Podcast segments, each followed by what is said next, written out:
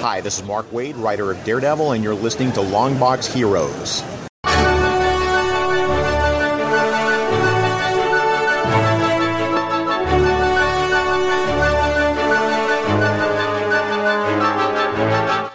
Hello, everyone, and welcome to episode 565 of Longbox Heroes, the Lamborghini of comic book podcasts. Joe and Todd, your hosts of equal stature here. Right. Well, one's a little bigger than the other, but that's physically. right. Um, uh, you know, I would say I give you on any listen, depending on what I ate today and depending on how much yard work you did, I think it's a push. Right. It all depends on how big your foot gets. You know, uh, we were jinxing one thing before we started recording.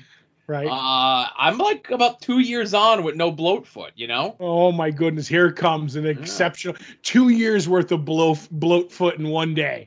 Right. It could be hitting me any day now, you know? Mm-hmm. Mm-hmm. And I mentioned this at the top of the show, of course, you know, uh, uh, you know, we mention him every week, of course, uh, Jason Sandberg. Uh, he did uh, Jupiter, which you can find over at Comixology.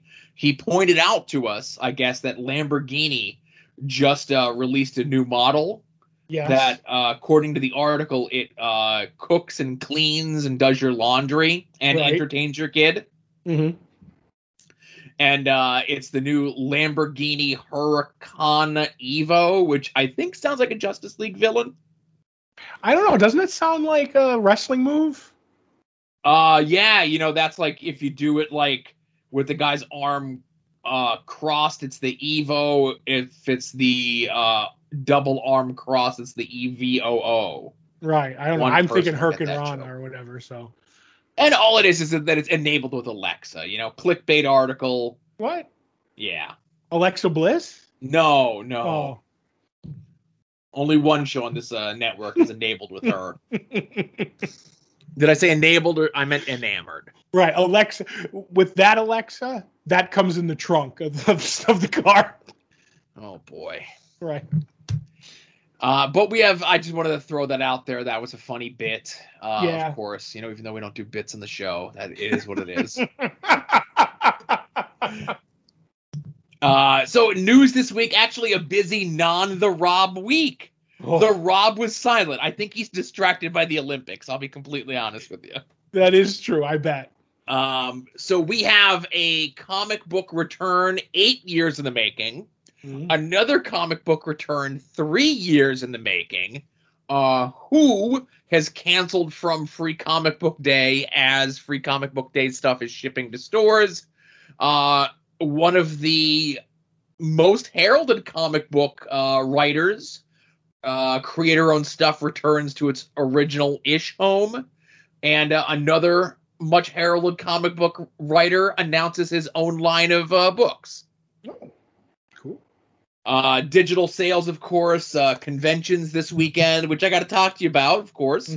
Right. Uh, what we read from this past week, which is Blue and Gold number one, as well as Nightwing number two, an all DC episode.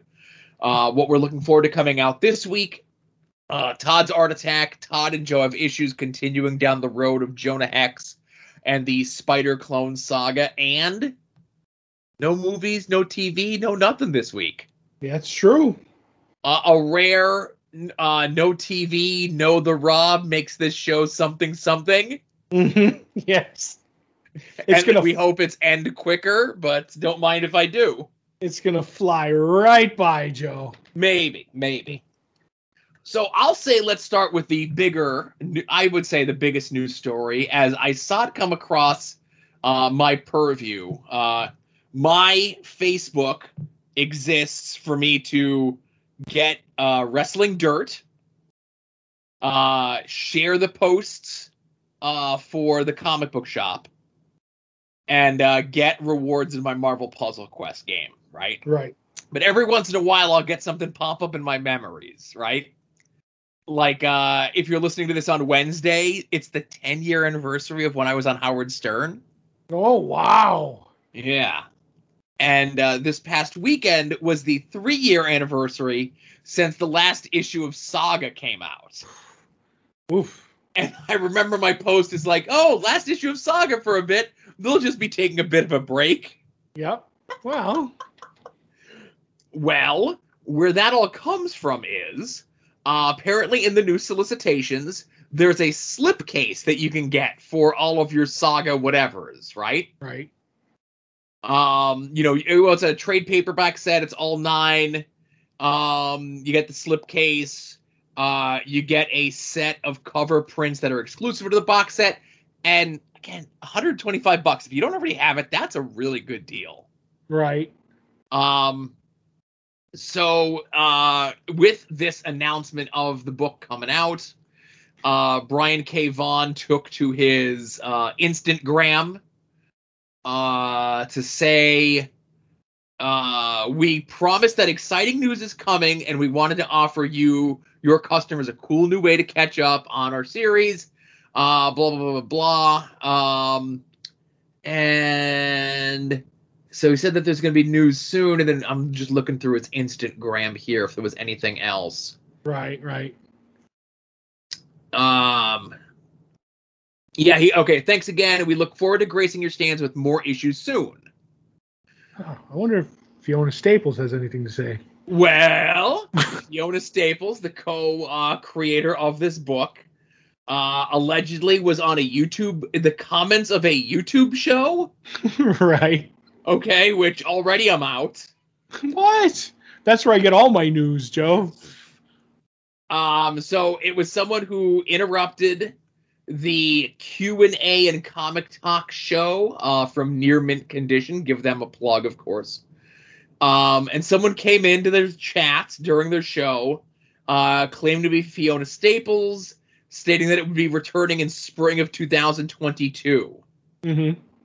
Did they say Uh, Baba Booey, Baba Booey afterwards? Well, they said I, I don't know if they said that, but they definitely said something in code at the end there that's indicative of a certain radio talk show host.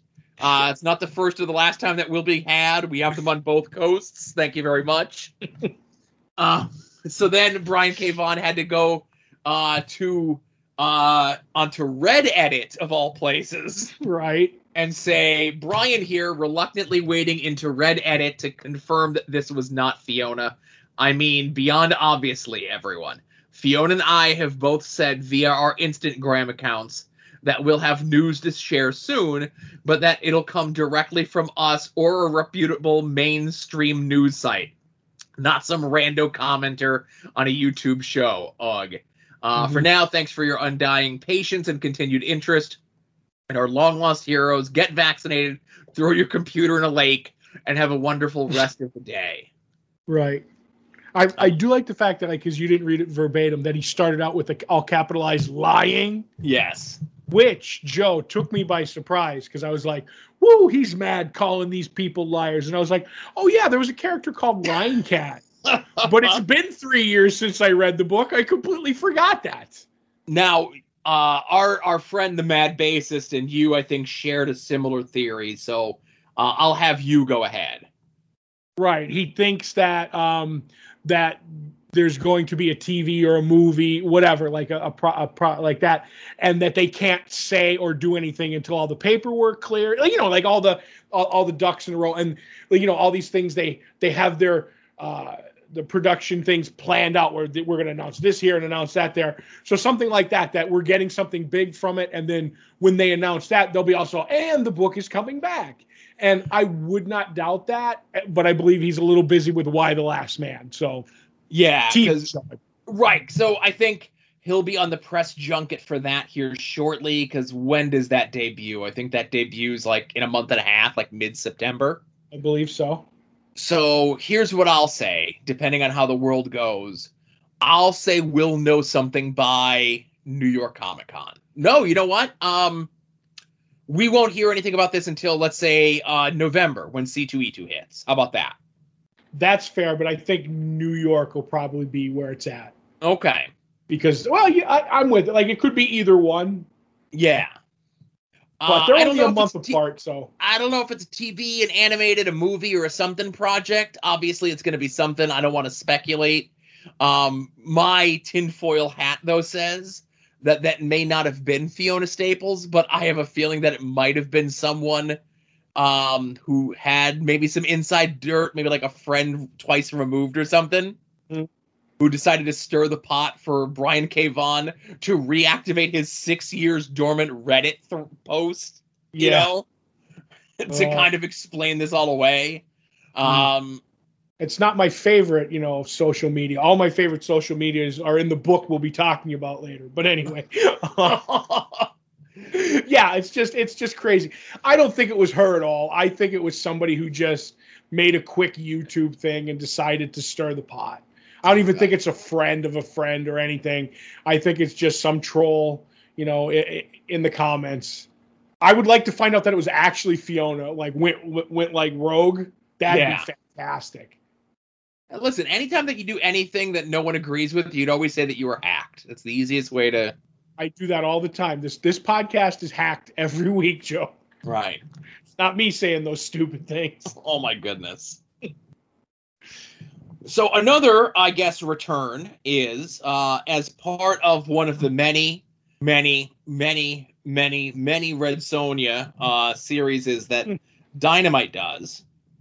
Uh, the upcoming issue three of Red Sonja Black, White, and Red is going to have a story by, I would say, our uh, our time's greatest creative team on the book, Gail Simone and Walter Geovani. I would second that. Okay, so uh, not only are they returning to the book, but also uh, in conjunction with Indiegogo, they're doing like a special commemorative eight year anniversary of the first issue of Mhm. Gail Simone and Walter Geovani's Red Sonja, but it's going to have all sorts of bells and whistles and so forths, um, limited covers, extra stuff, so on and so forth. So I don't know. I think it's kind of cool that they're treating their run with the respect that it deserves. Uh, I don't know how I feel about paying a ton of money for you know a book that I have the number one of already and I read all the time, but we'll see how cool and what extra stuff that it comes with. That's gonna make that's gonna be my decision maker Yeah, on what else is in it. Because if it's like, oh, here's my memoir, like my notes and my my script and my like our, our emails back and forth. It's like, no, you put a new story in there that might change things. Mhm. Um, so we'll see. But I'm pumped for, and I already had pre-ordered the black, white, and red Red Sonja, which I think everybody's doing. You know what I mean? Mhm. um, the black, white, and red thing. There's Harley and Wolverine are doing the same thing. But yeah, I'm I'm like as soon as I saw that, I was like, that's down. And uh, when previews comes out this week, I want to see if you know the story's continued or if it's just a one shot. I have a feeling it's just a one shot. I would um, think so too. Yeah, because like it, I think it would be more continuing if it wasn't issue three. Right, but sometimes they do that. You never know. They want you to get you in. You know what I mean? Later. Yeah, Number ones, number ones have a billion covers at Dynamite, so those sell. So it's the third book. That's where you want your to make your stand. Well, as I look at this here, issue three only issue three comes in at just a, a piddling eleven covers. Oh, okay. I bet you there's a few uh, uh, live uh, Red Sonja cosplayer covers. Two, Okay, two, two of But, the uh, eleven. but all all of this talk of Gail Simone and on Red Sonja makes me like you know we love that book, but it makes me so sad that how long it's, has it been since Secret Six has been in trade, Joe? Like, come on, get like they need to get you know they need to get that back out in print. I know uh, with us talking about the uh, Suicide Squad next month or next Yes. week rather. Yes, Um, technically next month, but go ahead. Uh, technically next month but you know i'd mentioned that to my wife that we're looking forward to coming that out and i go i guess that uh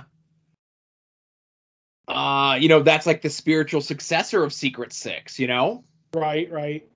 and uh i also have to go in as we talk about gail simone again i didn't get blocked by her um but i have a tweet here from a year ago where i'd asked her about that wonderfall book that she'd announced from dark horse yes. so i'm going to bother her again about it Ooh. since we're talking about it. While you're at it, get back to Lamborghini. No, no, I think uh I think we're good to go from there. Right, their silence speaks volumes. Yes. That it's a okay. Dear Gail, I hope this tweet finds you well. Okay. Yeah, I just went and I found the old tweet that I sent her a year ago, and I just kind of quote tweeted it at her. That's right. Yeah. This time she'll answer. No, I don't think so. Well, you know what? We, I'm, I'm, I'm. Wouldn't be surprised if you are watching a YouTube video later tonight that maybe Gail Simone might show up in the in the comments, Joe. Mm-hmm.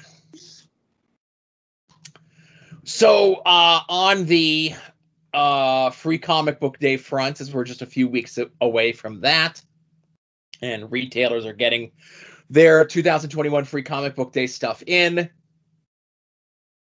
Uh, HeroClix, Minimates, and Mondo, uh, who respectively were doing a little toy for their game, and HeroClix, uh, Minimates doing a uh, GI Joe uh, Cobra set, and Mondo doing a Spider Verse enamel pin set. Hmm. Uh, they got pulled at the, I guess, 11th hour, uh, stating that due to the growing logistical challenges affecting the global shipping industry, uh, we have been notified that these publishing partners will have items delayed or canceled. Right. Um, and I was, I could see that. And to tell you the truth, like even with Free Comic Book Day, you know how I was talking with uh, one of the employees at the shop the other day, and they were talking about like they don't know what they want to do. Like they're going to get Free Comic Book Day books, but in the pandemic, like they can only have, I think what the, the number was 15 people in the store at one time. Right. You know what I mean? Because of pandemic, like you know, whatever, whatever you want to call it, the rules. And it's like you know how co- free comic book day gets. So how do you do that? You know, like so. I wonder if a lot of comic shops too are, are are not pulling in the stuff that they have. So it's like, oh well, you know, a lot of people might not be in because of what's going on and this and that. So save some money if you know what I mean. Yeah, and I think I'd actually uh, I mentioned this to you off air that I'd spoke with our local retailer about this of how he was planning on doing things, and there was a thought process of setting like the free stuff up outside Mm-hmm. and like just having it very heavily policed and enforced. Obviously, if it's a nice day out and it's second or third week of August, so it's coming up here soon, um, and just have that heavily enforced and policed. And then if you are interested in checking out the deals, Right. um, you know, then you can kind of come in, but that also has to be policed as well. Yes, I say ha- do it in the hallway. Hijack Yeah. that hallway. Yeah, the elevators are broken though, right? They don't work. no, they work. Oh, they do. Last I saw. Okay.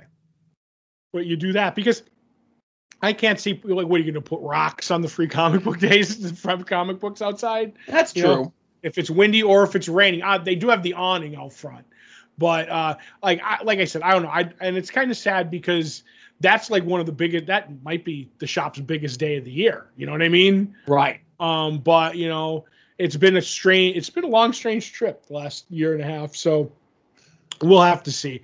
But I have to actually discuss and see how because I was actually when we got the notes this week, I'm like, oh, what am I getting for free comic book day? So I ended up looking it up and I'm like, ah, there's only like two real books that I want. So I'll be like, all right, whatever you're doing, whether like, you know, I want these two if I can get. And then after that, I don't care. Yeah, I'll probably because um, free comic book day, like I said, it's a week or two away, and usually I'll just uh, send a message and just say, "Hey, grab me this, grab me that. Let's see what we can do." You know. Right, right. I'll pay double what your what the asking price is for for you to Oh. put it on the side for me. Yeah. Uh, so we mentioned about some uh, create old creator-owned stuff, specifically Kurt Busiek stuff. Um, a lot of his creator-owned stuff uh, are all, as of next week, returning to Image. Mm-hmm. Where some of them started initially at Image, some of them were at CrossGen of all places. Right. Some like Astro City moved to DC. Other ones like Superstar, uh, Shock Rockets, things like that, moved to IDW for publishing purposes. And uh, they're currently not available on digital platforms right now as we speak. But I'm sure that's just because of everything being moved over from where they are currently to a week from now being moved over to Image. And I Mhm. guess that's pretty good to have all of your creator owned stuff, I guess, in one spot instead of like, you know, at this point, I don't think Kurt Busiek's doing a ton of creator owned stuff. So it's good to have your whole back catalog at one publisher, you know? Right. Because I know he was talking about doing more uh, Astro City, but in like the way uh, Brubaker's doing those reckless things. He's like, if I'm doing them, I'm going to do like full stories and do it that way. So I hope he he does that again. You know, because I don't know if you know this, Joe. Uh, we kind of like Kurt Busiek as a writer. So Yeah, certainly. And uh, as I looked at this, I d- like I have all of these, but that one, The Wizard's Tale, somehow like escaped my whatever. You know, right, right. I'd never heard of that one, or I missed that one, or whatever it was. But like all those other ones are in like not so much as a Kurt Busiek box, but they're on the Kurt Busiek shelf. Right. They're like you have a Kurt Busiek area in your house. Yeah, yeah. So hopefully the stuff at DC gets like reprint, like the stuff that he like the last run that he did of Astro City at DC gets reprinted or republished through Image, so I could fill in the holes there. You know. And I hope always that uh, Astro City one half is always free. That should Yes. always be free. You That is know, like- one of the greatest stories ever read. You know, I bumped out all the free books, but I'm almost certain that it is. It's like one of those perennial free books, Right. you know? As it should be. Yeah. And we mentioned Comixology, we mentioned creator owned stuff. Uh, this week, uh, it was announced that Scott Snyder is going to be doing a line of creator owned books.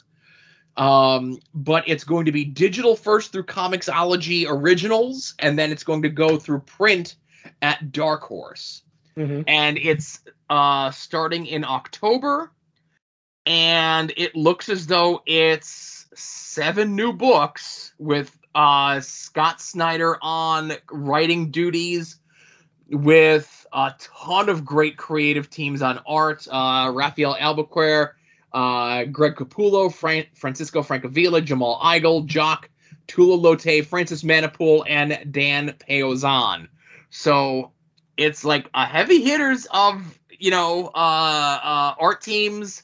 I know some of us have run hot or cold with Scott Snyder, but just looking at some of like the the teaser stuff for this, I'm like, Yep. Oh boy, I don't know. I got to be on board with some of this stuff. I don't know, but I have a couple months to think about it. You know? I'm I'm with you. I came back around uh, on him on Nocterra. You Yeah, I really mean? like Nocterra. You know, the Batman stuff maybe is I think where we kind of fell off with. Yeah, yeah, and like when he got into the wacky like dark, dark uh, night and the death metal, I was like, no, no. Um, but yeah, I'm interested in this. Uh, but I did while we're, we were talking about this, just have like terrible like ideas about this, like that because obviously they're going to go digital first. Um, what if they started doing NFTs of these comics, and then those are the first appearances, and they're worth more, Joe, than the, the print issues? I'm o- I'm okay with that. Uh, I- you, you haven't heard much about NFTs in the last couple months, have you? Um, I have just because I'm in the circles of uh, like looking at artists for getting commissions and stuff like that, and and a lot of them are still trying to get that NFT thing off the ground. So they'll st- they'll, they'll like be like, oh, we're doing NFTs here or there or whatever. But like in the mainstream, that's that's gone the way of the dinosaur, I think already. But Yeah, good good luck with trying to get that going. You know. But what I am really interested in too is the uh, the fact that it's going to go through Dark Horse because now Scott Snyder is like you know running you know bigger projects through DC, but he has the creator owned stuff at Image, and now he's going to have creator owned stuff through Comixology, and like that's all across the board. You know what I mean? I, that's that's making sure you, you your name is out there, Joe. Good for him. Yeah, but like it looks like it's eh, like, and again, nothing's official. Like it looks like stuff is starting in October, maybe tiered into November, December. Maybe these are all like mini series and stuff. So it'll be very interesting to see how the whole rollout goes. You know. Right. So that's the news. A little heftier of a news segment. Uh, this weekend, Todd Mhm. is Terrificon at the uh, lovely Mohegan Sun Casino in wherever it is. Connecticut. somewhere in Connecticut, right? Um, in Uncasville, Connecticut, beautiful Uncasville, Connecticut. Right. Uh, it's a it's a big East Coast convention. They've been working hard to become bigger and bigger and bigger. You know, Right. Uh, are you still going to this? No, no. Um, I wanted to, uh, just to get away to a con. Um, and the art collector wanted to go. And I looked over the list and I was like, there's some writers there that I miss. I, I, I like Justin Gray and Jimmy Palmiotti and Amanda Conner are going to be there. And Yeah. Justin Gray, uh, Justin Gray and Jimmy Palmiotti did Jonah Hex and All Star Western. I'm like, and a bunch of other stuff that I like. Uh, so I was like, oh, I want to go. I want to see those guys again. But if when it comes to a convention, if I don't have a big list of issues that I'm looking for and or there's artists there that I want, then Sure. it's like, oh, okay, I could I could talk with a writer on I could talk with either of them on Twitter, you know, and, and go. I was like, I wanted to recreate a, a picture we took during New 52 for All Star Western, but I'm like, go out there and spend money and the tolls and the gas and the food and just to, you know, no. I'm like, but if I had like even one person I wanted to commission or a sketch from, let's hit the highway. So Is the uh, art collector going or no? uh, I don't think so. last I heard, he said no, but you never know with him. He might change his mind and just be like, ah, I'm going to go Friday morning. Yeah. Because if you're Uh, going to go, you can't go on the Saturday. All the spots are filled by Saturday. Right, right. Um, I know uh, Donny Cates is going to be there. He's kind of one of the ones that they're pushing as like a big get. Mm-hmm. And I'll never forget he was on uh, John Siuntres Word Balloon podcast a couple years ago, and he was kind of dragging his feet. Like it was right when he was starting to break, you know. Mm-hmm. And he was dragging his feet a little bit about going. And then when his wife found out that it was a convention at a casino, she's like, "Pack your bags, we're going. I know. We're we're we're regulars at this convention going forward." Yep. I will say though, uh, best pizza I've ever had at a convention was at this casino con. Better than Knoebel's pizza? Yes, definitely better than Knoebel's pizza. And I don't keep it in my pocket. Um, so yeah, like they have like a good like we ended up getting a pizza. We stayed one day last year, and when it was over, we sat down and we got some food. And I forget the name of the restaurant that's in there, the pizza place, but it was so good, and I wanted to go back just for that and to gamble away the house. So Mm-hmm. Uh, so I would be also remiss to mention uh, at this convention, if you are thinking about going, you're a northeastern type person. Uh, some of the stars of the All Elite Wrestling are going to be there. Mhm. Uh, they're only there on Saturday and Sunday. They're not allowed to take Friday bookings anymore uh, okay, for any reason. I hope they um, get a good payday for this, Joe. Oh well, Sting's not going to be there, so the the pie isn't getting a bigger bite taken out of it. But there are three all elite wrestlers there. Uh, Sammy Guevara, who is uh, part of Jericho's stable. Uh, Darby Allin is going to be there. Two Face, right? The The Two Face of wrestling. the two face the two face of wrestling. yes. Whereas also there is going to be the face of women's wrestling. Tay Conti is going to be there. The Face. There you go. Thank you very much. um, but I wonder if uh, anyone we know that's performing in Easton and Philly this weekend Oh. might somehow try to finagle his way up to Connecticut to go see his pal. Um, there was a text. There was texting back and forth uh, about that Oh, okay. a while back. I was like, oh, eh, whatever. And when we were trying to get him to go to uh, Mahoning, he was like, yeah, yeah. I said, well, um, well, I'll take some of that recording because he couldn't go because he was recording. I was like, well, we'll take some of that recording money and go to Casino Con and see Darby Allin. you know what? I didn't get a text back after that. no. Anyway, He's got a real gig. Musicians call them gigs. yes. Isn't that when you cut yourself? It, also that as well. Okay. Also the sword. Anyway.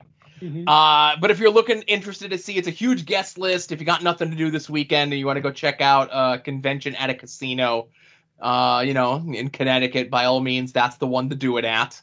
Mhm. Um, also in the show notes, be sure to check out. Already mentioned at the top of the show, Jason Sandberg's Jupiter, Chris Runt's Battle Monsters. Both of those comics available on Comixology.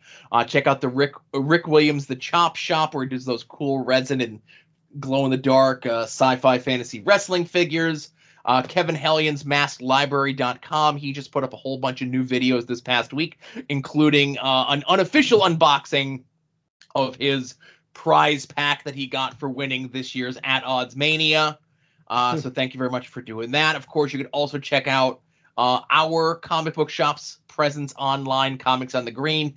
Uh, he does a brisk mail order business, does a brisk in person subscription business. And if you do not have a comic book shop in your area or you do not have a good comic book shop in your area, be sure to check out Dave and the rest of the crew there to set that up for you.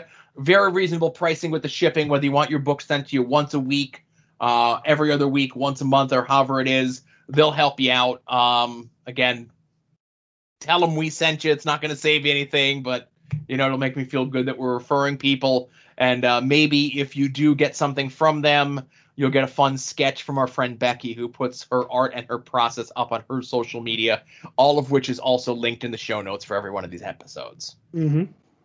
Uh, digital sales this week, if you're not a print person when it comes to comic books. Uh, we got a couple holdovers from last week that Dynamite, uh, John Carter, and Dejah Thoris sale. Uh, the Image, Eisner, and Mega sales are going on. Um, Valiant and Oni and IDW are now having graphic novel mega sales, whatever, uh, going on. Marvel having a sale on Fear itself and Miss Marvel. Miss Marvel, I get. Fear itself, I don't know. Are they hinting at something? Usually they're a little ham fisted with these sort of things when they have a sale. Mm, maybe they're using someone from that storyline. So Yeah, yeah. Um, maybe those big, everyone getting those big giant hammers is coming back, you know? ooh, Uh, DC having a sale on Suicide Squad related stuff, of course. Uh, by all means, be sure to check that out. Uh, was, as we talked about it sooner, since Secret Six essentially was the spiritual successor, and try saying that several times fast. Mm. Um, no, it doesn't look like Secret Six is included in this sale, sadly. it should be. It should be, but it's not. Uh, I Um, hope the Colonel Sanders, uh, the official Colonel Sanders artist, has his run in there. Maybe he'll get some shekels off it. Sure, I'm not sure how digital kickbacks work in that sort of world, but Mm-hmm. hopefully he does. And I had to throw this in there, of course, and save this for last. Uh, Dark Horse uh, having a sale on the Sergio Aragonés uh, comic book Groo the Wanderer, Mm-hmm. and the name of the sale is called Dark Horse Feelin' Gru V Sale. Oh, that's good. I would have went with this book grew on you. Uh, I I figured you'd get a kick out of that. Uh, Yeah, a that's pun worthy of the master, you know. Yes, yes. So, like I said, all the links to those will be in the show notes here as well. Todd, let's get into what we read from this past week. I would like to start with the book we were both looking forward to most, which was Blue and Gold, number one, uh, limited series, written by Dan Jurgens, art by Ryan Sook. Um, basically, this book starts out with uh, Booster Gold trying to stop an alien spaceship that has kidnapped the Justice League. And while he's doing that, obviously, you know, he's get, trying to promote himself, obviously. And he's on all sorts of social medias like InstaSlam and Knock and Blister and Facebase and asking him to send him money on please PLZ pay me. So I, I marked out for that. Uh, but yeah, so that's really cool. And he's doing it and he gets himself into trouble. And all these people on the different platforms are commenting uh, while he's doing it and saying whether it's all fake or it's staged or we're all going to die because it's Booster. And naturally, Booster runs into some trouble. So Skeets goes and gets him some help. And in the form of Ted Kord, and we get some information about where he's been from that uh, Tom Taylor uh, Suicide Squad run. So he ends up and goes off and gives Booster a hand in, eh, you know, uh, saving the Justice League from these aliens. Because in their mind, if they do it, and especially on these social media platforms, then they'll end up getting invited to join the Justice League. And Joe, hilarity ensues. I don't want to, you know, end the say where it ends and stuff like that, but it's a it's a fun book. I really enjoyed it. If it's not going to be Keith and JM writing uh, Booster and, and Beetle, uh, then Dan Jurgens, who created Booster, I'm fine with. It was fun. I'm not going to say it's the best, you know, of the two characters I've ever read, but it's really, really good. And I really enjoyed uh, Sook's art on this. I thought, like, you know, he had it down, and it was fun. Made me laugh a few times, and once again, it like it had your favorite knockoff names for uh, certain things, Joe. I'm glad you kept track of them because I could not. Mhm. After we got to the sixth one on one page, I'm like, all right, enough, enough, enough. I, I, it, it, it, always boggles my mind as to why they do it. Um, sometimes when they do the knockoff ones, and then sometimes they do the legit ones. You know. I think it's because it slips through editorial when you get the real ones.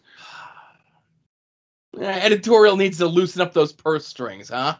Well, hey, you don't want Oreos suing you, you know, so you got to call them Chacos. They didn't do that in this issue. I was hoping though. Maybe, but it's two, not three- it, so it's not so much as suing them a lot of times like okay obviously if you paint it in a bad light it's like if you eat these oreos you'll get diabetes right Mhm. it's like no no no we can't say that but if you eat chocos which don't exist and you get diabetes we could say that even though everyone knows that you're talking about oreos um it's as long a lot of times it's like one if you're painting it in a bad light and they weren't painting any of these social media things in a bad light or two the editor or whomever feels we can't say twitter facebook instagram cash app whatever because why give them free publicity Right.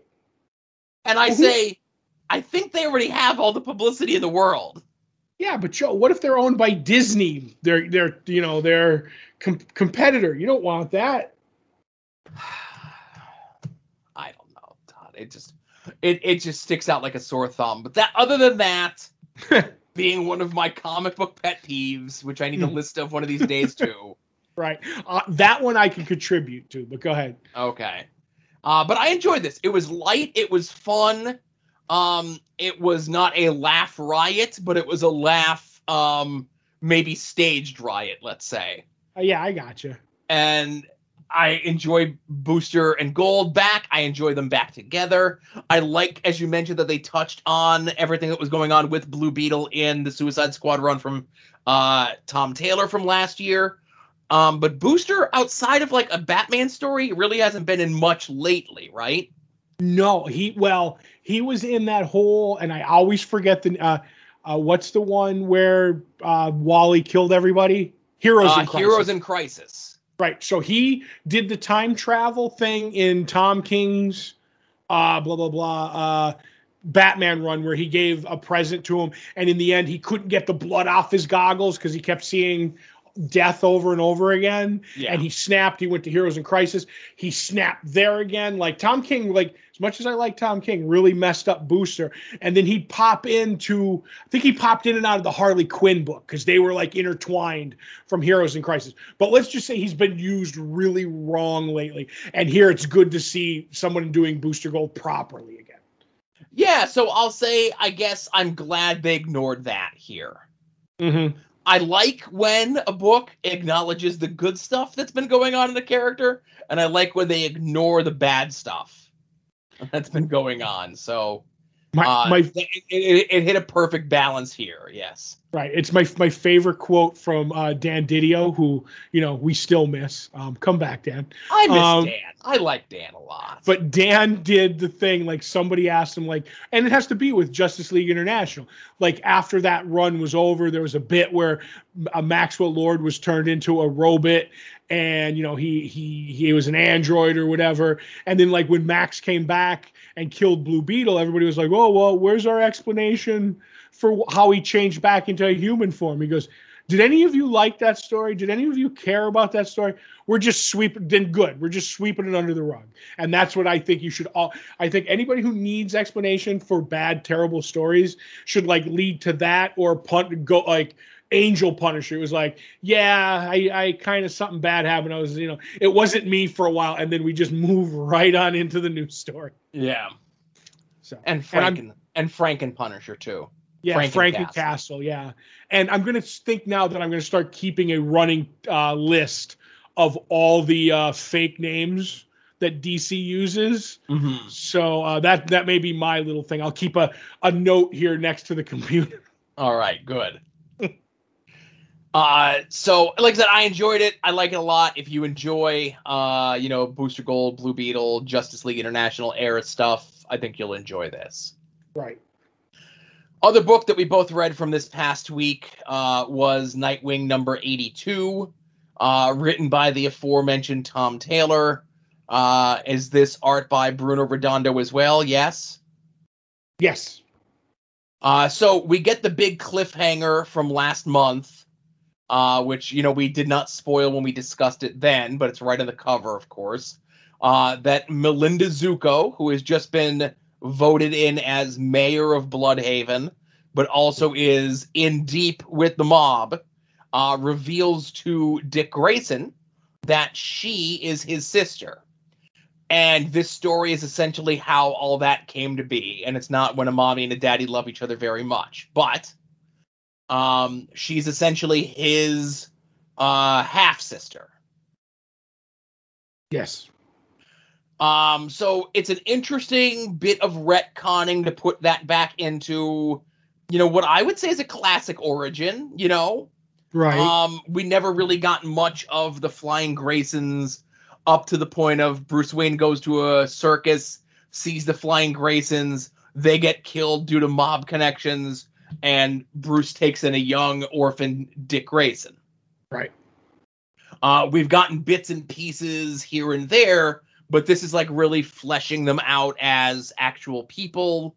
Um, like I guess I'm okay with this, but it just feels weird to kind of go and retcon something so big into you know this character's backstory.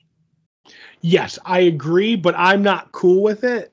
I'm not going to say like, oh, I hate it. You know what I mean? Um, I just don't like the idea of like, I. This is something that I think we're going to see way more flashbacks on because you can't just go like, here's the story how you know the the, the Graysons hid this this the girl the the sister's mother and it's like and it's just an off like comment of yeah and you know he ended up kind of you know sleeping with my mom while he was with your mother and i'm like yeah like i'm not saying you know there's not infidelity and i, I it's like realistic. But i don't know it just seems kind of off character for what we've always known about the graysons. So i think there's something way more going on here. I think maybe we might even find out that she's not actually dick's sister. Like she just thinks she is. I think that's where this is going. Hmm. that you know because there's that kind of the bit in there they said where he's like ah the guy that I that ended up being my father we kind of never Zucco he's like he never he he always kind of thought but he never said anything. Like how do we know that she's not actually Zucco's kid? Or how do you know she's just not fabricating this whole thing? exactly. That's the other way I was going to go that she's just trying to get one over. She did have all this happen the mother but she's going to use it to get over on Dick or or at least you know tur- turn him or something whatever you know Yeah, it's like I said, it was a good issue, an interesting twist in the story. It's just it makes me feel odd to see something so, like I said, so big put into the retcon of an origin of a character like this. You know? Right, and then there's not even like more than acknowledged. It more of it's more of a passing mention is what what it is. So, Yeah, yeah. Uh, but again, this run continues to be really good. You know, um, what is this? Uh, how many issues has uh, Tom Taylor been on this now? Like maybe He's- like f- five or six issues now I at this think he point. started with 78, so five. Okay. Uh, but yeah, like I said, if you missed out on it, I know some people may have for a variety of reasons. Um, but I would definitely grab this in trade when that becomes available. Uh, you know, obviously get second, third, and fourth prints if those are available. Uh, and all this stuff is always available digitally if you're so inclined, you know? Right. Uh, so that's what we read from this past week. Let's get into what we're looking forward to coming out this week.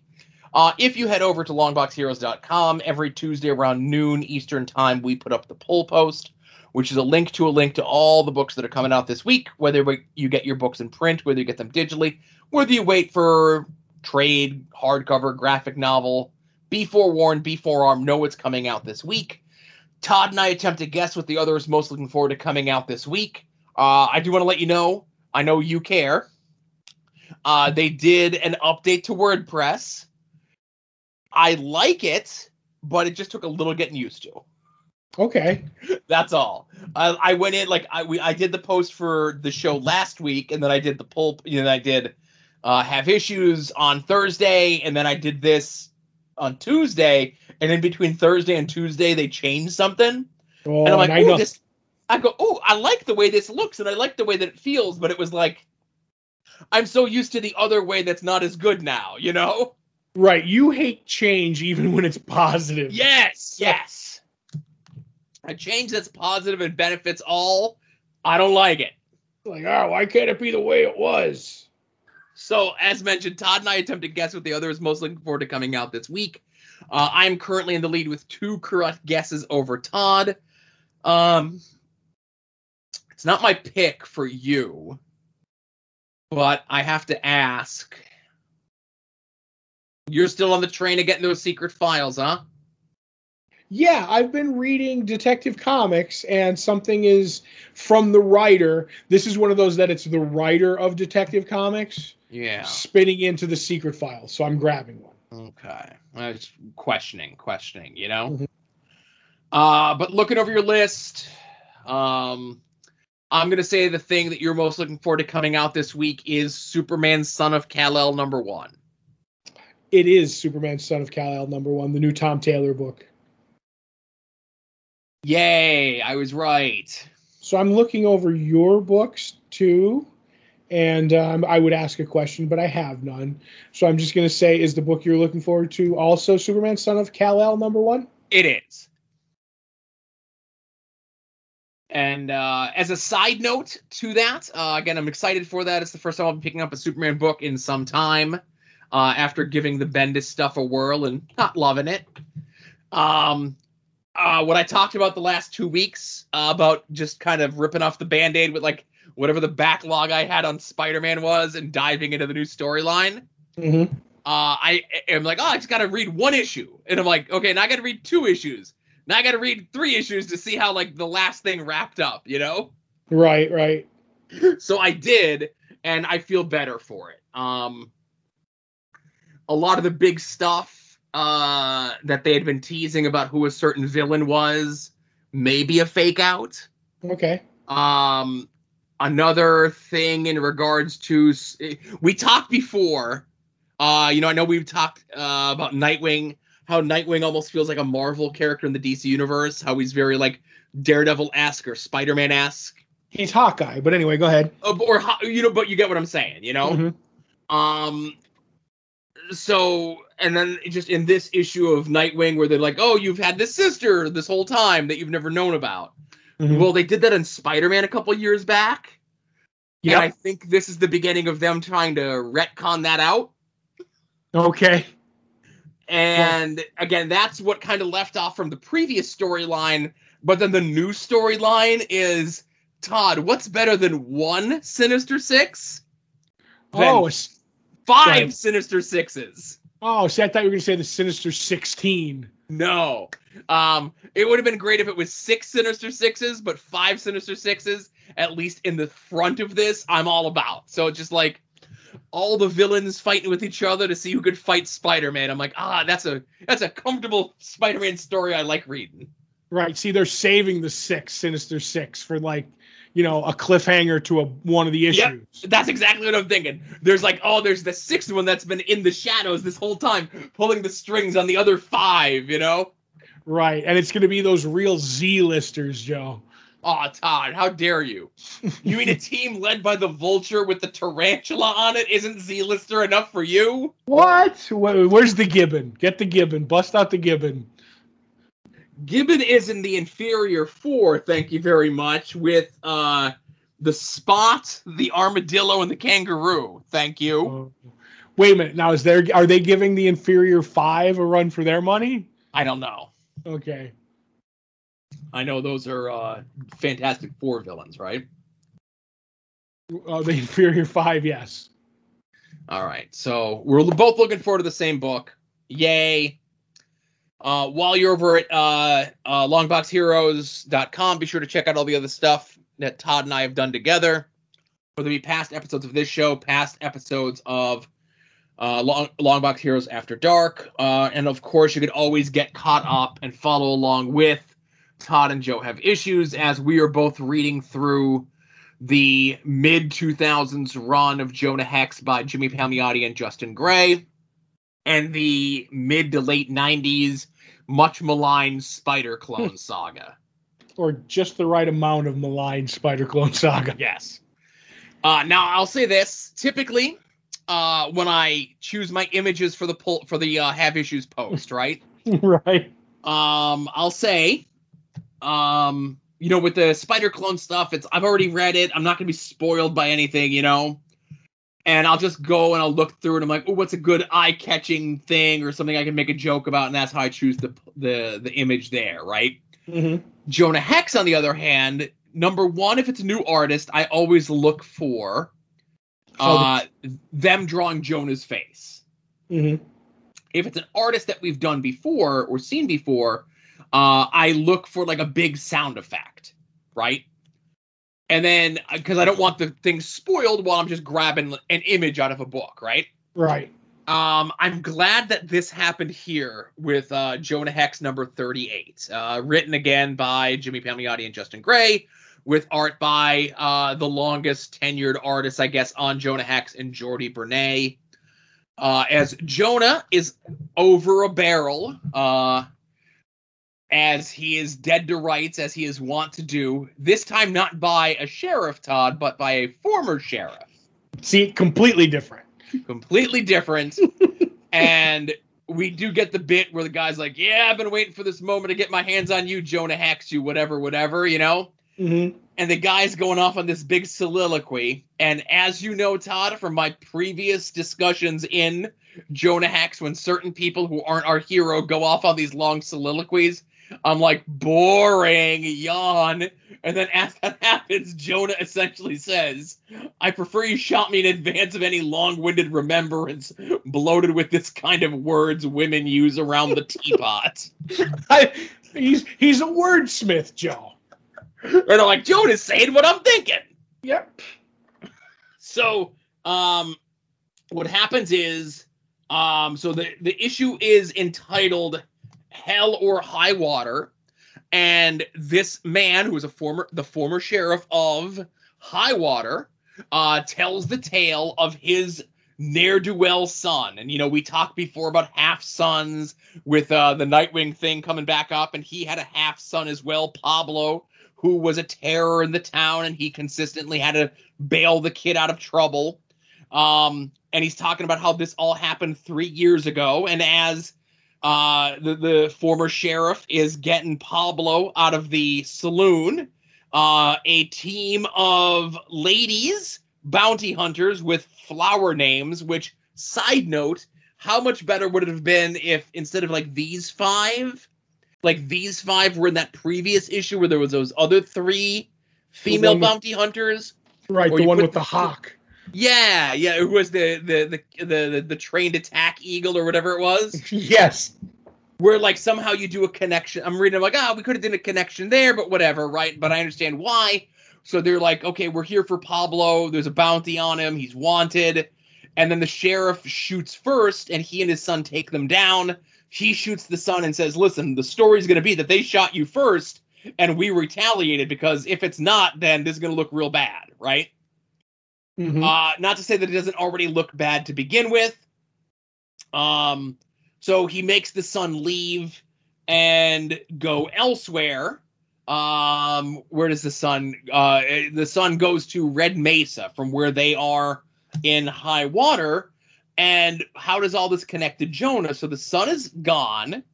Um, and then after uh, uh, the son leaves, Jonah shows up with the two guys that were being kept in the barn being tortured by those two women back in issue 26 and we get the annotation that it happened back in issue 26 and i'm like hey look at this. I go we get like i, don't have to ask todd. I'm like when did this happen todd? Yeah, is this something yeah. i've read before? Oh, it's in Jonah Hex 26. It says right there in the panel. and it's not something that i've read before. It's something that i've read twice before because we did it for have issues however many years ago that was right? Yep, yep. so by jonah bringing these men in that were like tortured and everything else like that um jonah just kind of says like what sort of sheriff allows this to happen and leaves right? So that's enough to get the ball rolling to get doubt in the townsfolk's minds about the sheriff. They vote him out. He's no longer sheriff. He gets run out of town on the rail. And obviously that in conjunction with uh coming upon the son in red mesa who also had the bounty on him jonah took him down as well So this is why he the the former sheriff is like, now I've got you, Jonah. Not only did you kill my son, but you also cost me my job as a sheriff by just casting doubt upon the job that I did. Luckily, Jonah was able to grab a random snake to throw at this man to get out of trouble. The snake ends up biting the man on the groin. The vultures end up eating Jonah or eating this guy. And uh, Jonah gets yet another great line in a history of great lines uh, in this issue. By my nature, I hate ga- scavengers, but a bird's got to eat like everyone else. Right, which is a line from, uh, like, it's kind of a line from J- Josey Wales. There's the one where he kills the guy and he goes, uh, he's like, uh, should we bury him? And Jonah, uh, Jonah, Josey Wales goes, ah, buzzards got to eat as much as worms do. So it's kind of a nod to that.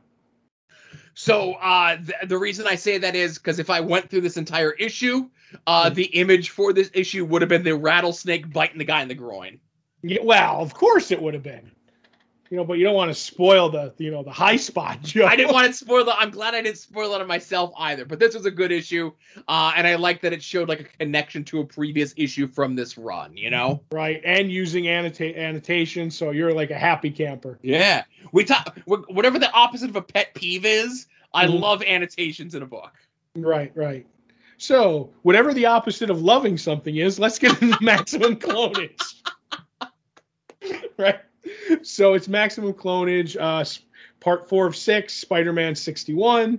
Uh, it starts out as it as it broke my brain last week with Ben Reilly stuck in a room with uh, sev- I thought it was several spider clones, but then at one point he says a hundred or so. So I was like, "Yep, maximum." On the cover it says a thousand, so I don't know what to believe, Todd. What? Well, I think that's how many clones are coming up before it's over, Joe. So he's he's fighting them. He breaks out of the room. Um, we cut to MJ who's coming home, and and she finds in the house Kaine, and he's like, well, he's asking her why did Peter run from his life? Like I can't understand it, and he's off with you know the Jackal now, and that next we see that it's Peter with the Jackal and Spidercide Joe um, so he's talking to him and he's like, Well, you know, I know you're down, but you'll always have a place with me, son. And, uh, you know, so don't worry about it. But one thing I need you to do is go to get Gwen Stacy for me. And Peter's like, Gwen? He's like, No, he's like, Yeah, it's not the real one. Your Gwen is dead. And he's like, God rest her soul. But I need her because you're the clone, Peter, definitely the clone and not the fake out uh you're and she's a clone too and neither of you have degenerated so i need that so i can rule the world by making clones of everybody. So he swings off to go get her and jackal says what a sap. Can you believe what some people will fall for Spidercide? And he's like no i can't jackal. Hmm i wonder if that'll be anything. So uh Ben's just getting his butt whipped by uh, spider clones. Uh, then we cut back to Kaine, who's basically telling his origin from when he was the first clone by uh, the Doctor to to make him Peter. But like then it's kind of weird in the origin because it says that then he's cast aside. Uh, to him, I was now no, nothing more than a failed experiment. I guess that it's the, the the clone degeneration, but it doesn't kind of say it there. He's like, so he clones the next one, which is supposed to be Peter, the real clone, not the fake out. And he says once that happened, he tried to kill me, so I I went and I hid. Um, and then through that, I decided that I kind of liked Pete, uh, the Peter clone because he had made his life. He had what I wanted. He ended up becoming the uh, taking the real Peter's life, if you know what I mean. This gets very convoluted. And he's like, and then I decided to, here's his reasoning for chasing Ben around and bothering him. He wanted to keep him on his toes, if you will, so he wouldn't come back to uh, New York. Uh, so that's like all of his reasoning. Um, and then in that, we get the jackal after Peter's gone to go get Gwen. He has a cluster of, of clones of Gwen in these pods, so like we get even more clones, but they start degenerating as soon as they come out. Um, Peter goes to get the, the the Gwen clone, and she's like, ah, you know, like I thought I was out of this, and yet, you know, here you are. And she's like, but you know what? Just take me back. Like I'm not even gonna fight you. So he starts taking her back to Jackal's laboratory. Um, we get Kane and MJ talking, and this is like one of the few things that I actually did like in this. She's like telling him like just because you're a clone, you don't you're not, you don't matter any less than a man than my husband.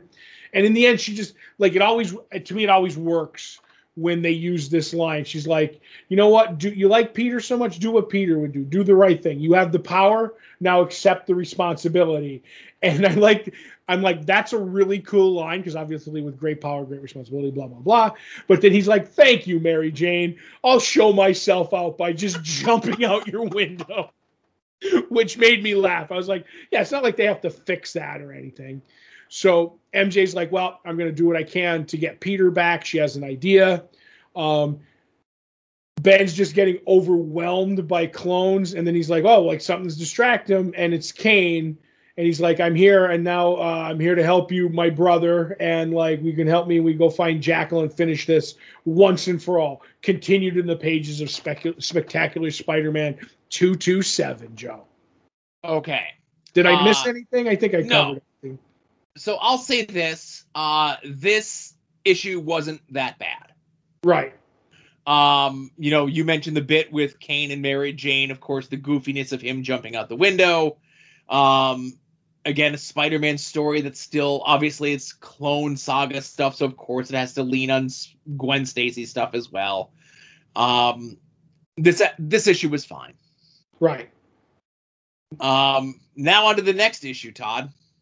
Right. Spectacular Spider-Man 227. Uh, the best issue of the run so far. So obviously it's Kaine and Ben fighting the clones, and even Ben's like, ah, like, you know, like clones are okay, kind of a deal. He's like, so don't worry about it, Kaine. Everything's gonna be okay. Um, now we cut to MJ, who's doing flips and twists to to uh, like about Peter hitting her. So she's like, oh, that was all just a it was an instinctive reaction. I don't think he even realized who was standing behind him when he had struck. And I'll never forget the look of horror on his face when he saw it was me. I was like, okay, sure, sure, sure. Um, I'm not gonna. And he goes, she goes over everything that like led him to the, all the dark moments. So it's a okay. But she has an idea to get all the Spidey tracers together that you know like work on his spider sense, and even the special secret one that's like the uh, what is it like uh it sends out a distress it's like the jimmy olsen superman watch it sends out the distress signal she's like if i do all of these maybe i can get his attention so she does and almost kills peter and the gwen clone because it sets it off while they're in mid swing but uh, she's like oh something's happening to my wife and uh, i can't afford to ever if anything happens to her i'd be uh, I, can't you know even deal with it uh, and if anything ever happened to her, I'd never be able to face her the way I've acted, you know, like kind of a thing. So Gwen's like, no, you have like we're not going to the Jackal, we're going there. So like that's kind of like the Gwen bit. Uh, while this is going on, Spidercide and uh, Jackal have that person from Pennsylvania that survived the carrion thing that killed everybody and gave him powers. Um, so I forget how they got him, but it doesn't really matter. And is this where the no? That's a little bit later, I think, where the first joke shows up. No, this Um, is this is Jokey Jokerson the page, um, where uh, you know Jackal's like, oh, you're looking at the sole sole survivor of whatever we did there in uh, Pennsylvania. He says, cue the old John Williams theme and break out the flowing red cape. So there's your one. Uh, then he makes another one where it says, "I'm I'm a supervillain intent on eradicating mankind," and then very tiny text, not some sniveling corporate executive who's trying to justify a bad quarter. Um, fair enough. You'll see what I was mention what I meant when I go a little Yeah, further. Um, so that's like that. Um, so Ben and and Kaine are fighting, and he's like, "Oh, they're like, maybe we should try to save these guys. Don't kill them because you know they're just like us." And he's like, "No, they're just mindless people." And he's like, "Oh, you never know." And then they start decomposing, which I don't understand because now it doesn't look like they're decomposing in their costumes. It looks like they the jackal cloned the costumes too. So I really don't understand that. You know what I'm trying to say? I do. So uh, Kaine figures out he's like that they're not that they're not they've not been these clones haven't been fully baked yet. So this fight is demanding too much energy. They're starting to burn out. So uh, he's like, no, like don't like. He's, so he's like, we fight harder and they'll die. And Ben's like, no, no, that's cold blooded murder. There's another way. Um, and he's like, I'm going to stop you from from doing this. Um, MJ gets a visit from Gwen Clone and Peter, and they end up. They're like, oh, it's good to see you. You know, I know you. She's like, I'm not the real one, so they kind of kind of get away with that. I'm like, I'm just gonna breeze past that as fast as I can. Um, but now we get back to Kaine. He's just busting up the joint with the clones, and they end up falling through the roof and into Kaine's laboratory. And Kaine's like, "Oh, drat, where are these people? Like, like who are these people?" He's like, "Spidercide, we have company. Spidercide, where is that boy?" Perhaps he's off doing something constructive, like coming up with a decent name. I can't believe he thought I was serious when I started calling him Spidercide. That's almost as lame as the Scarlet Spider. Joe, that like he mentions how bad the name is, and like boy oh boy, I didn't think they would do that once in a book, Joe. Hmm.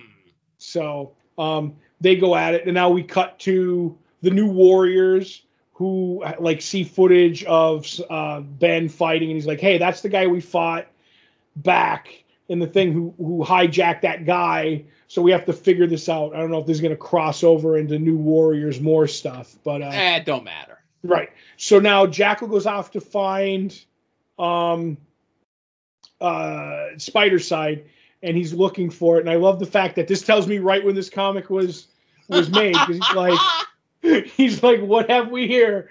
He's like, don't tell me you've slipped away for a few quick rounds of Leisure Suit Larry while Kaine and Reilly are rearranging my laboratory, to say nothing of my bridge work, Joe. So we got a Leisure Suit Larry mention in this. Well, and this we finally get a uh, remember a couple issues ago when uh Scrier showed up and did something to Spidercide, and yep. Spidercide is like, oh, now I know everything. And then it wasn't mentioned for three issues. Well, now, uh, if you must know, I've been organizing and updating your notes on the recent Im- recently improved carrion virus, as as well as your files on this Helix character. Scrier, I'm sure you'll remember him, asked me to modem a copy of this data back modem. in 1995 when we didn't know what modem meant. Right, right. So he's like, Scrier, you're betraying me to Scrier after all I've done for you. I treated you like a son. I gave you love, respect, a costume, and a really cool name. Uh, and he's like, "Oh, maybe I did stick you with that dorky name, but that's no reason to turn against me." I'm like, so he blasts his name twice in this in this book, Joe, right? So he's like, "Well, I'm gonna de- I'm gonna degenerate. You're the clone," and he snaps his finger because apparently that's how it works. He's like, "Oh, the pain, the agony. Whoops, silly me. Forgot to mention that uh, Scrier removed the degeneration factor, and he also wanted me to to tell you." Uh, he also wanted me to tell you that you've been a major disappointment to him. Wait a minute. He's been a major di- disappointment to Scrier? I wonder how, Joe. Oh. Oh. Will that be explained? Ugh. So anyway, how many weeks do we have left? I don't even know. You keep the numbers. Um, so now we're back to, and he's gonna kill him, but Kaine ends up stopping uh, uh, Spidercide from killing uh, Jackal. Ben realizes that the clones are just, you know, like they are mindless creatures and uh, so he just like lets them go, and he ends up retching, just like I have been through this whole thing. Um, so in the end, uh, Ken Kaine ends up saving him, Jackal from uh, Spidercide, but Spidercide ends up killing Kaine, or so I guess. I don't know because that's the way it looks like. Uh, and Ben's like, "You killed my brother in cold blood." Um, and they end up having a talk. Jackal and Kaine's like, "Well, why did you do it? Why did you save me?" He's like, "Because you gave me life." And Jackal's like, "That's pathetic. You're a waste of cellular material. Uh, nothing more than a beaker of bad chemicals." And he's like, "However, bad chemicals can occasionally be put to good use." And he lets out more goo, uh, clone goo. Helix escapes, and Ben gets hurt, so he can't walk and uh, uh, Jackal ends up sicking the the clone goop on him, and now this is where Ben dies too, apparently. Or we'll see in next month in Spider-Man Omega. Be there next month, Joe. Okay. So, uh, you know, I said previous issue was okay. Yes. Uh, this issue is a mess. What? This was my favorite issue so far.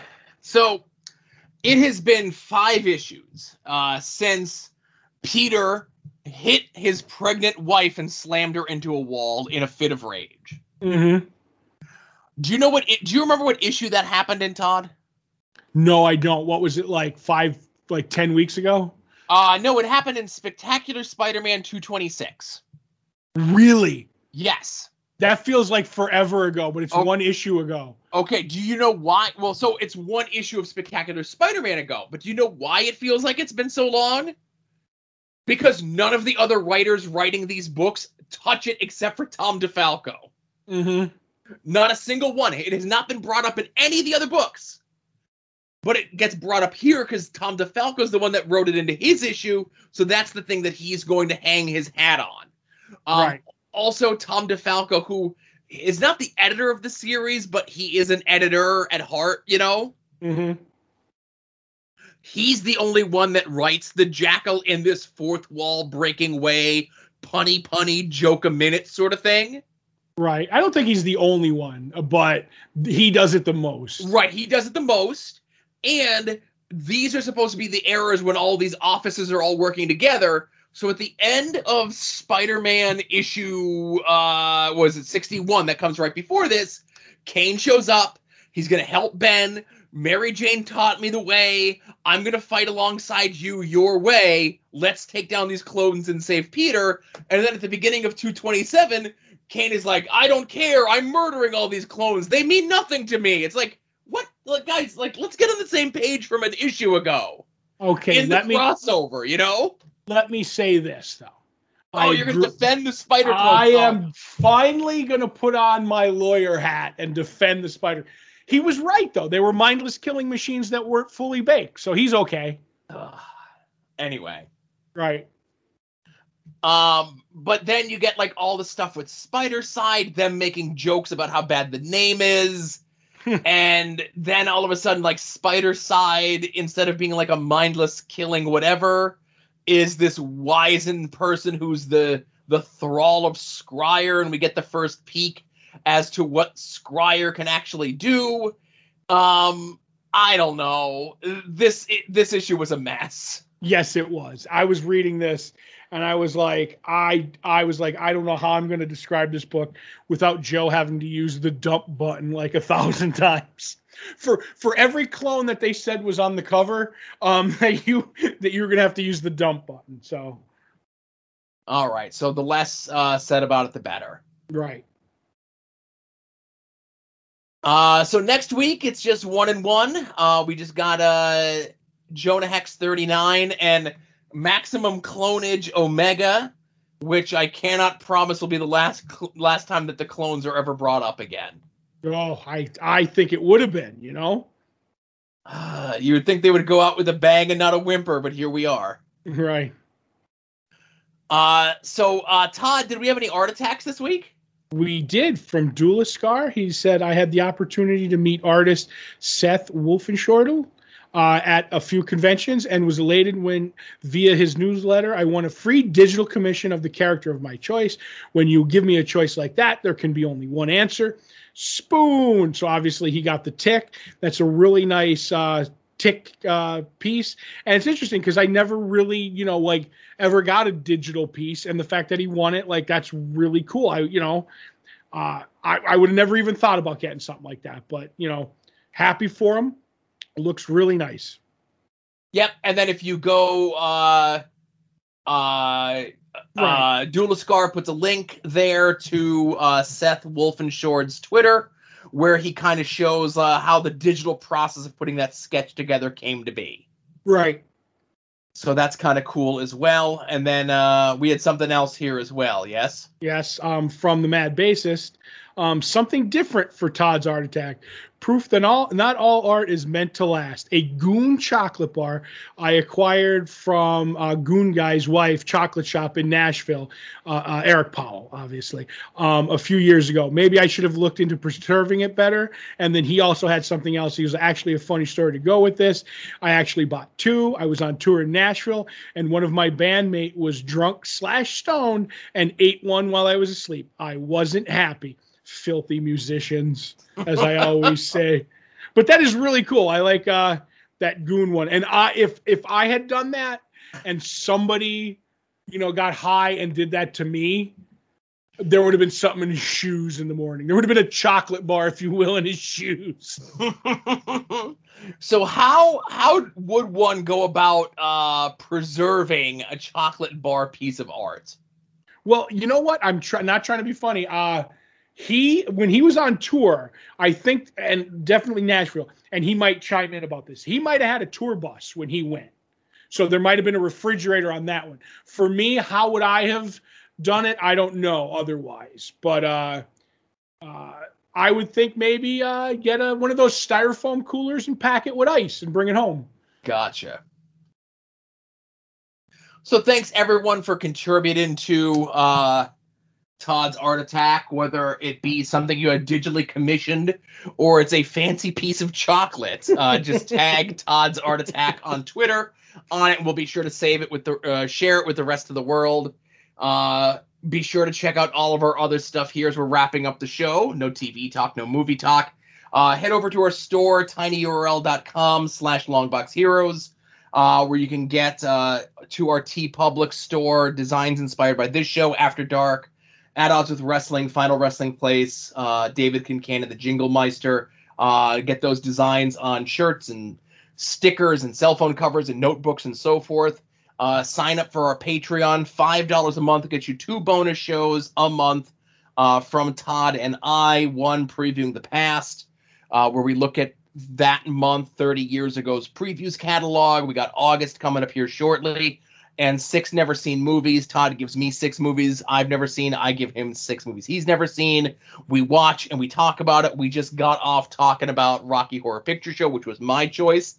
Uh, Todd's choice will announce next week, just in case you don't want it spoiled. That five dollars also gets you After Dark uh, three days ahead of time, so that you can listen to these shows in the correct listening order. And we also have a dollar option, of course, which gets you those bonus shows, just gets them to you a little bit later than everyone else. Mm-hmm. Uh, another way that you can help us out, of course, is by uh, making any and all of your purchases through our Amazon click through over at the top of the page at longboxheroes.com. Does not cost you anything extra. They call it an advertising fee. I call it the thing that makes Todd happy at the end of the month when he gets his cut of the money. Uh, some of the notable purchases through the uh, Amazon click through this week include uh, a Curad assorted variety pack of bandages, 300 pieces. I wonder if that's for uh, Matt Cardona. Oh no, he just uh, bled out on the sheets of his uh, hotel room with his uh, p- with poor Chelsea. Oh, and then didn't he go to Disney World? He did go to Disney World and bled all over the princesses. Okay. Uh, somebody also purchased Survivorware biodegradable wet wipes, rinse-free shower for post-workout or camping. Mm, probably for the Mahoning drive-in. Possibly. uh, somebody purchased square polarized sunglasses for men, uh, oversized aviator metal frame, etc., etc. I can only imagine someone is doing some uh, Jim Steranko or Orange Cassidy cosplay with those, Maybe both. or maybe both, depending on their age range. Right. And uh, somebody purchased uh, Quaker cereal brand uh, cereal Quisp. Do you remember the Mm. cereal Quisp, Todd? I do remember Quisp. I didn't know it still existed, but apparently you can get it on Amazon. Yep. That's Hubert knockoff, isn't it? No, I think this came like way before. Uh, like that's a thing for like the the character is initially from like the '60s. Right. He's like this like weird pink alien thing with a propeller for a head. Oh yeah, that's right. Yeah, yeah. Now I want Quisp.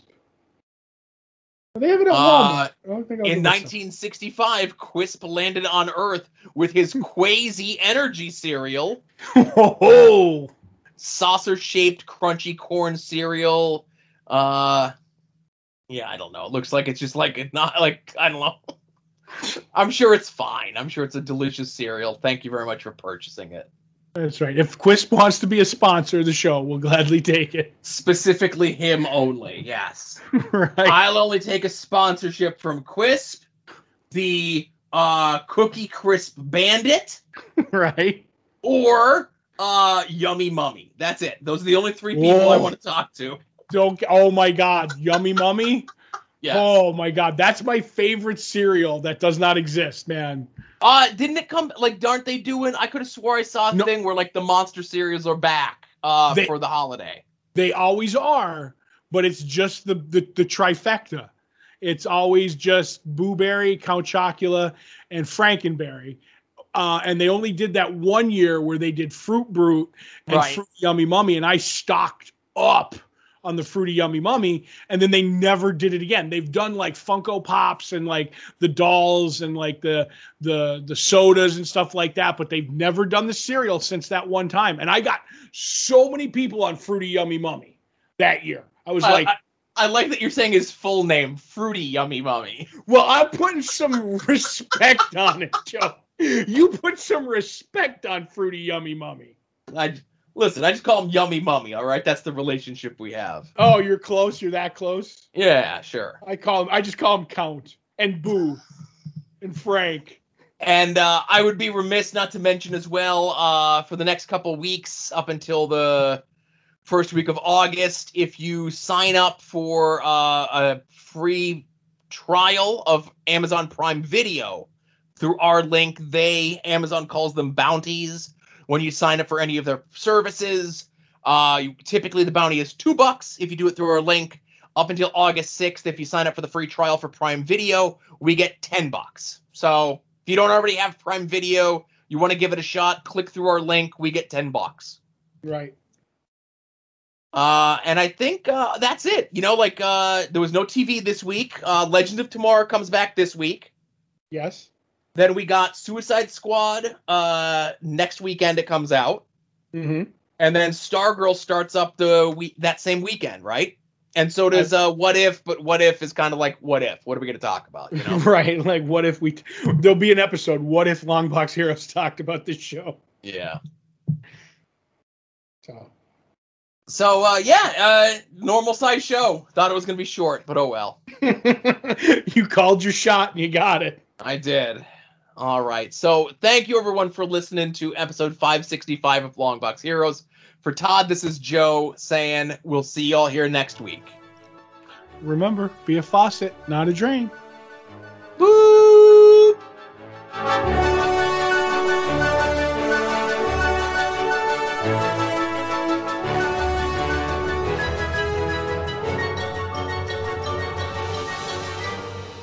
You're listening to the soon to be named network, the Lamborghini